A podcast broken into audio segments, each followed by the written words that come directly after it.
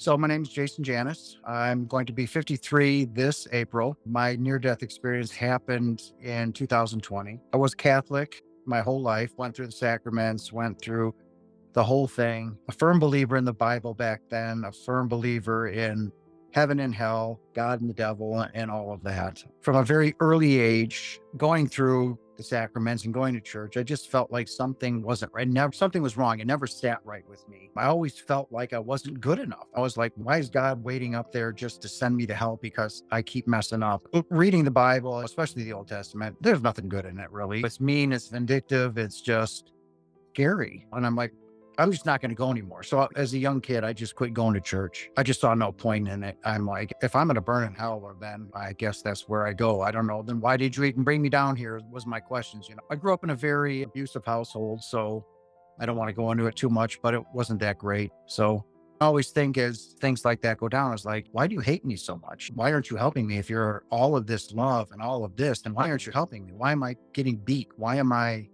having to protect my sister from this stuff? And so I quit having a relationship with God. So this is like 1978, probably 79. I was like eight or nine. So I quit going to church, quit having a relationship, quit talking to him, never prayed, never did anything. So now I kind of went through life as a very angry man, teenager, and all that stuff, and still never prayed, never went to church, never had a relationship with him, just kind of abandoned him and, and Jesus. So now we're going to fast forward. Now it's April 2nd, 2020. Pandemic starts. I was feeling kind of tired that day. I came home from work, sat down, started eating dinner. I started coughing up blood.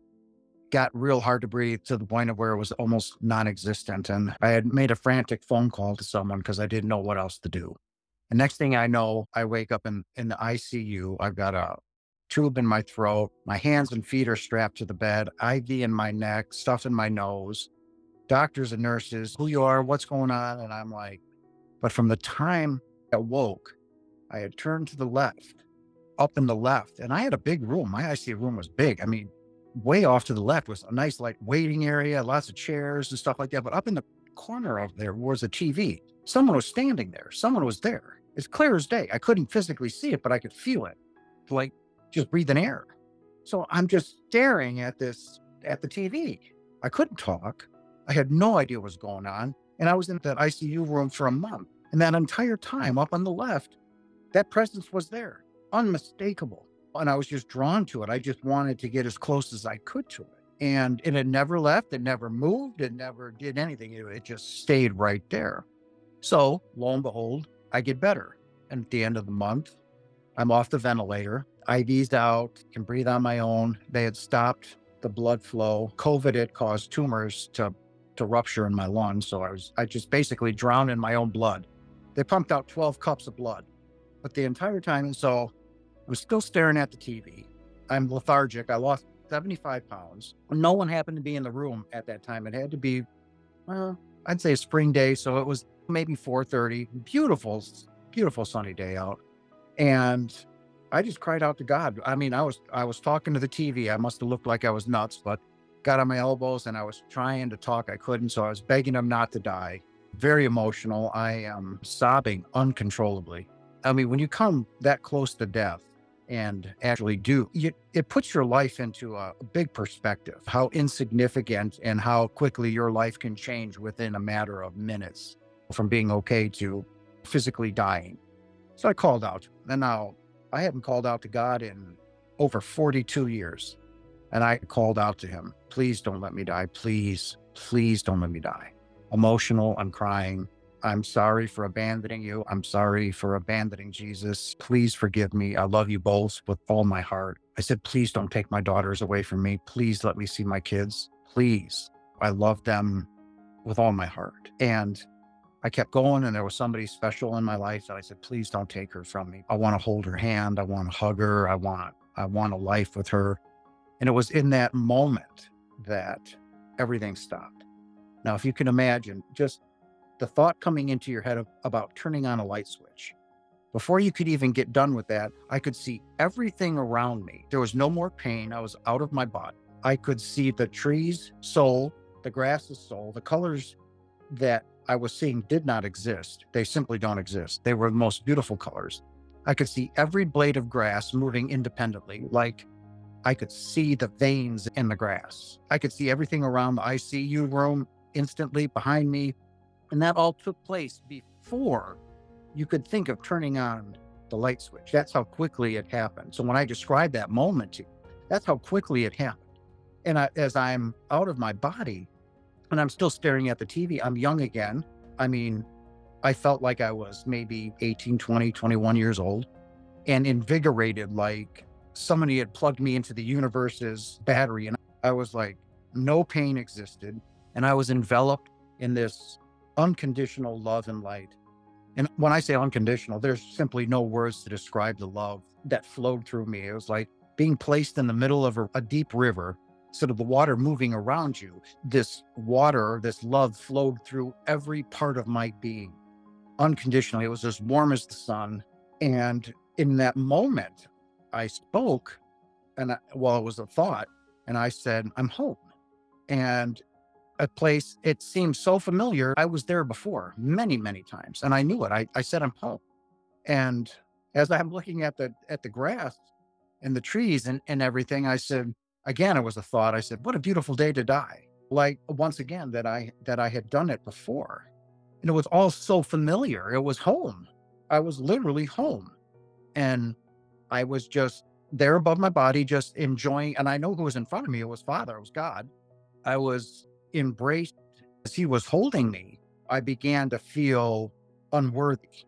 And because of the, the choices that I had made in my life and the things that I've said and done to, to other people and all of that, I wasn't really a, a nice person. I felt guilty and ashamed that I shouldn't have been there. And the more unworthy I felt, the more love that was given to me. And the more the more ashamed I felt, the more love he gave me. And it just I was just embraced and held in in God's arms, and I was like, okay. I knew then that I uh, that I had done nothing wrong, nothing.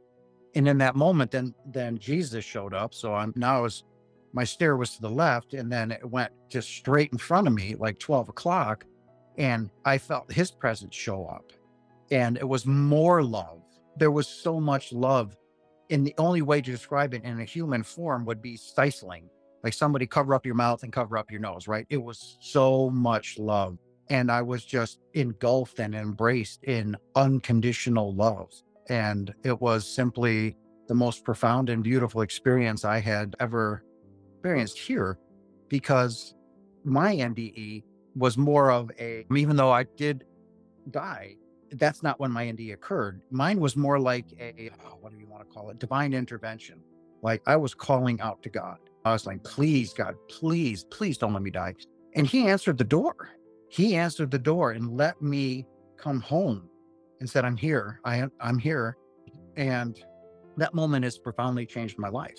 I don't even want to say it, but I'm going to say it. I left Christianity because everything I thought that Christianity was, was proven wrong in that moment.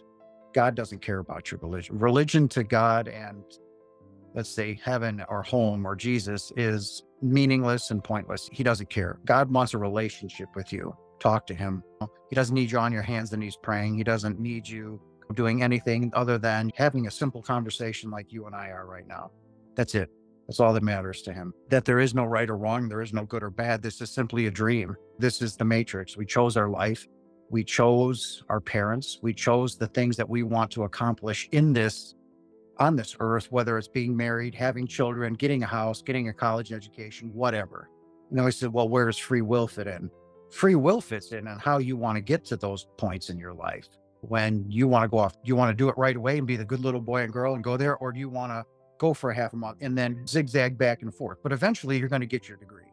Eventually you're going to get married. Eventually you're going to buy the house, right? So how you get there, that's your choice. How you interact with everybody, it's your choice. And you've just you've created your life. So when somebody says no it's god's will it's not god's will. He's just allowing you to live your life the way you chose it.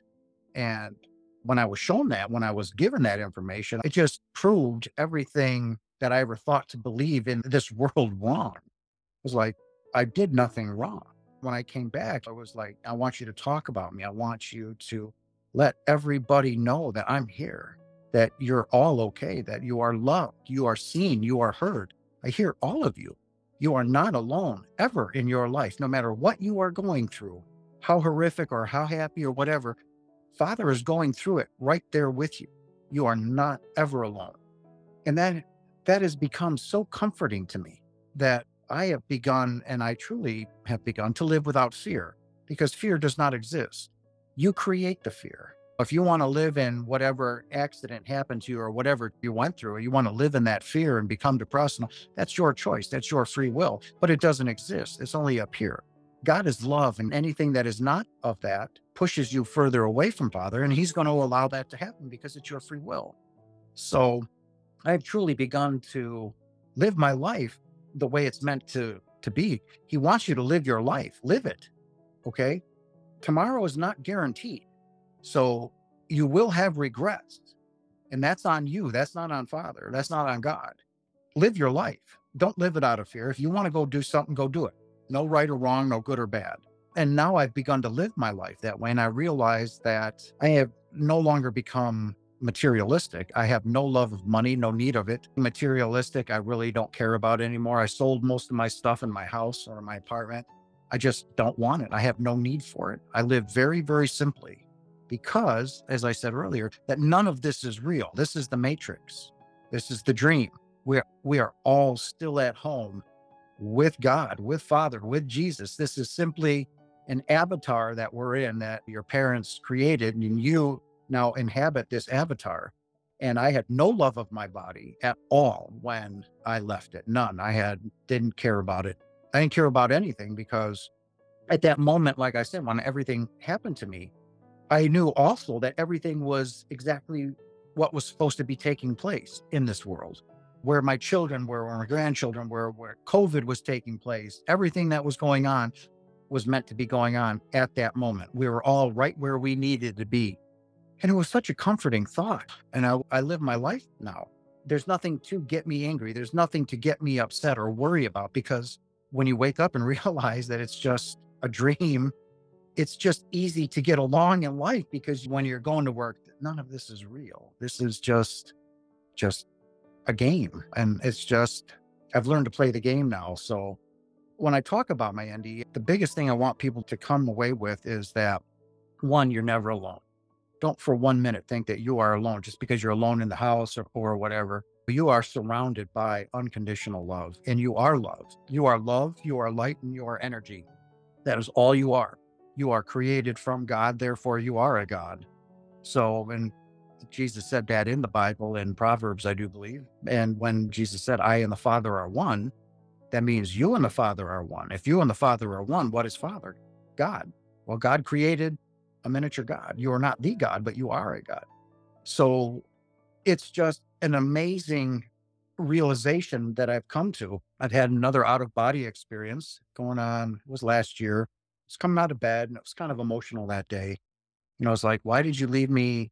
And now here, me complaining about having the most wonderful thing in my life. And now I'm complaining about it. So I said, Hey, why did you keep me in the hospital? Why couldn't I really come home? Everybody gets to go home. And you, I floating here on the, on the top of the ceiling here. And I, I like, why couldn't I go home? So I come from my bed. I was doing a couple things and I laid down on the couch and I was instantly pulled out of my body. Instantly. I mean, I entered the void and when they mean the void, it is utterly void of anything light, sound, anything.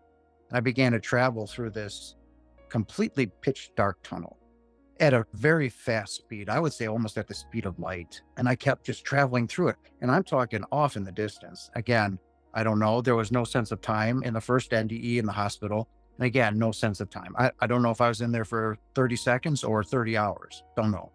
But off in the distance was like the tip of a pin of light in just this utter void of black.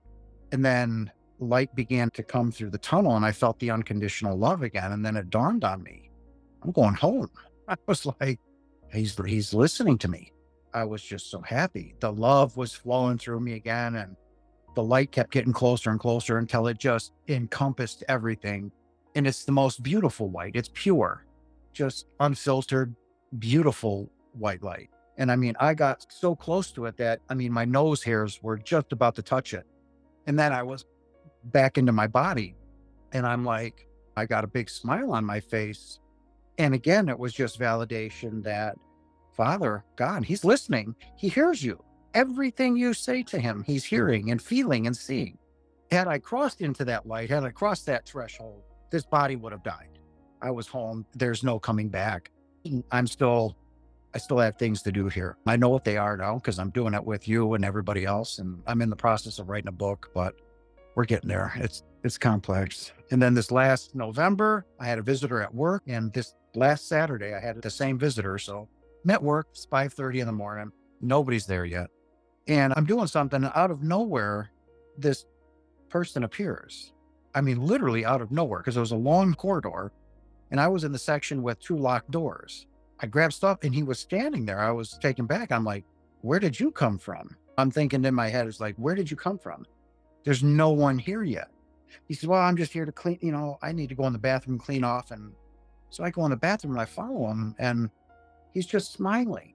I mean, like just smile like you are right now. He's just smiling and he had this like glow around him. He was just so happy. And I started to feel this, we were connecting. So I was feeling a lot of love from him because I've become an empath. So I can really feel people's souls now. And I was really feeling a lot of love. So we just started talking and I started talking about my NDE and about father and love. And he just put his head back and just smiled. It went on for 20 minutes or so. And he says, Well, he goes, Jason, right? I didn't, I didn't give him my name. And I said, Yes. And put his hand out and he shook my hand. He says, Jason, it was a pleasure to meet you. And his strength, I'm telling you, when he squeezed my hand, he could have pulverized it and turned it into dust. I mean, it was non human. The strength was unbelievable. And he started to walk away and he stopped and he looked over his shoulder. He says, Jason, I'll see you again soon. I, I didn't know what to think. I didn't, I was stunned.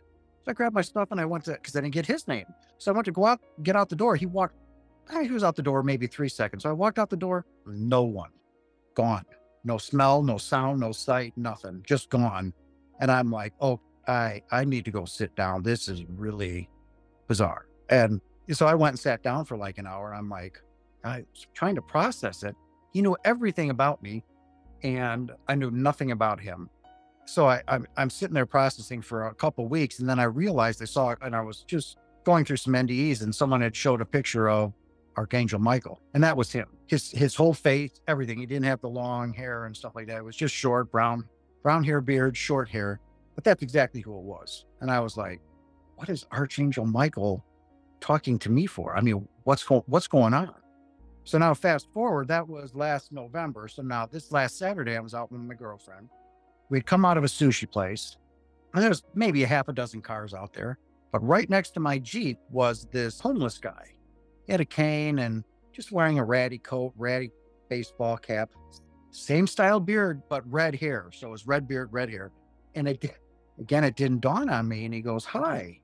And he was smiling again. He says, Can we talk? And I'm like, Okay, sure. And we just started talking. And he said some things to my girlfriend that terrified her. He's like, There's no way he could have known these things. None. And she's like, I want to, can I, yeah, I should go sit in the car. She took off, ran and sat in the car, locked the door. So I'm sitting out there talking to him and he's just saying things to me, very personal things that no one else could know. And he, he mentioned, he goes, really, it's all about the love. And he, he gave me a fist bump and his skin was so cold. Like there was, it was just cold, clammy. It's just so I was like, man, that's really weird. And I said, I said, yeah, it really, it is about the love. We are to love one another. And I said, I had an NDE. And he goes, I know you did. And I'm like, okay, all right, something's going on. And he says, you mind giving me a, you know, walking down here? And I, I said, sure. And I told her I was going to go take him for a walk and help him. He stood up, no problem. And for a bum, you would think to be all dirty, ratty. His shoes were brand new. They weren't dirty. His pants weren't dirty coat wasn't dirty. And he's starting to walk. He does need the cane. So we're walking and he, he was saying some things that are, were going to happen. And he says, money is coming your way, basically. And he said it was a lot of money. And I'm like, wow. He says, Oh, I forgot. You're Jason, right? And I was like, it still didn't dawn on me who he was. And I, I was like, yeah, yeah. And he said, So are you willing to relocate? And I'm like, to where? I mean, where do you want me to go? And he says, uh, like Sacramento or something like that, somewhere out there. And I go, sure. Yeah. And he goes, beautiful. We get in there. We're starting to walk in, get in the restaurant. He goes, you'll hear from me soon.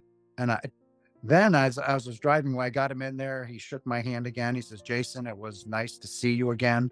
I'm not thinking in the way he's talking because I'm still in shock about what's taken place. And I left him. I, I put my hand on his on his shoulder and I said, It's been a pleasure. Please take care of yourself.